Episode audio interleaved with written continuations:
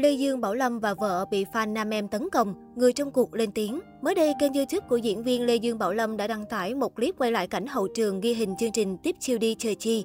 Trong hậu trường, Lê Dương Bảo Lâm đi tới làm rõ một vấn đề với nam em vì bị fan của cô tấn công. Anh nói, tôi đang có chuyện muốn làm rõ với nam em. Kể từ khi chương trình Tiếp chiêu đi chờ chi lên sóng, fan của nam em nhảy vào Facebook tấn công tôi lẫn cả vợ tôi, nói tôi là đàn anh mà ăn hiếp nam em, diễn cọc, không nương nam em. Vì bị fan nam em tấn công quá nhiều nên tôi gặp vấn đề tâm lý không diễn được, mệt mỏi kinh khủng. Tôi mong nam em có một lời đính chính giúp tôi. Trong lòng tôi chưa bao giờ ghét nam em, tôi mà có ý định ghét nam em là chết liền. Tôi đối xử với nam em rất nhiệt tình. Tôi có một cái ghế để nằm nghỉ lúc đi quay mà cũng nhường cho nam em nằm, vì thấy em ấy mệt. Tôi đều dành diễn những vai nào khó để dành vai diễn dễ cho nam em diễn. Tôi mong nam em có lời nào đó với fan của mình. Fan nam em tấn công tôi mọi chỗ, mọi lúc, chửi quá trời. Có một cảnh Thuận Nguyễn đánh vào mặt tôi. Đáng lẽ tôi là người bị đánh thì phải được thương. Nhưng không, ai cũng vào bảo đáng đời, hài lòng ghê. Mọi người ghét tôi vậy sao? Mọi người nên biết, mỗi diễn viên đều phải có phong cách riêng trên game show truyền hình. Nếu nam em chọn phong cách ngây ngô khờ dại, thì tôi lại chọn nét diễn cộc. Nhưng đó chỉ là diễn thôi. Nếu tôi cộc tính thật thì chẳng nhà sản xuất nào mời tôi hết. Cái mặt tôi là thế, lúc nào cũng quạo.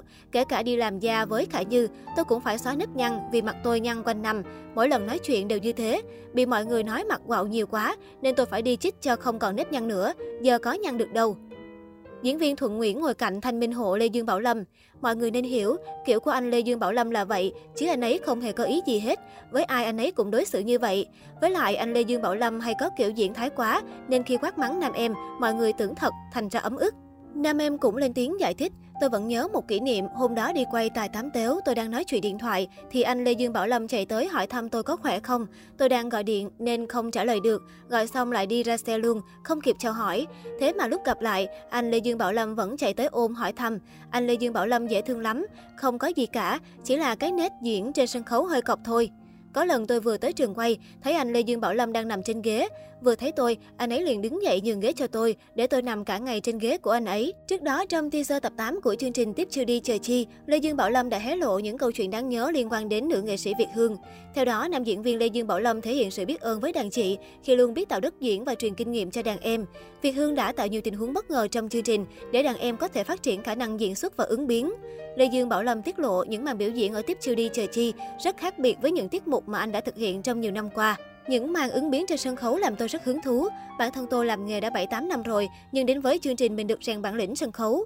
Mọi tình huống đều bất ngờ hết, diễn tới đâu hay tới đó, khác với những buổi diễn được tập dượt trước của mình. Thánh livestream còn chia sẻ câu chuyện được Việt Hương giúp đỡ trong thời gian ế sâu vì dịch bệnh. Lê Dương Bảo Lâm tiết lộ, đàn chị vì sợ anh không có việc làm mà phải lo cho gia đình nhỏ nên đã chuyển khoản cho nam diễn viên một số tiền hỗ trợ.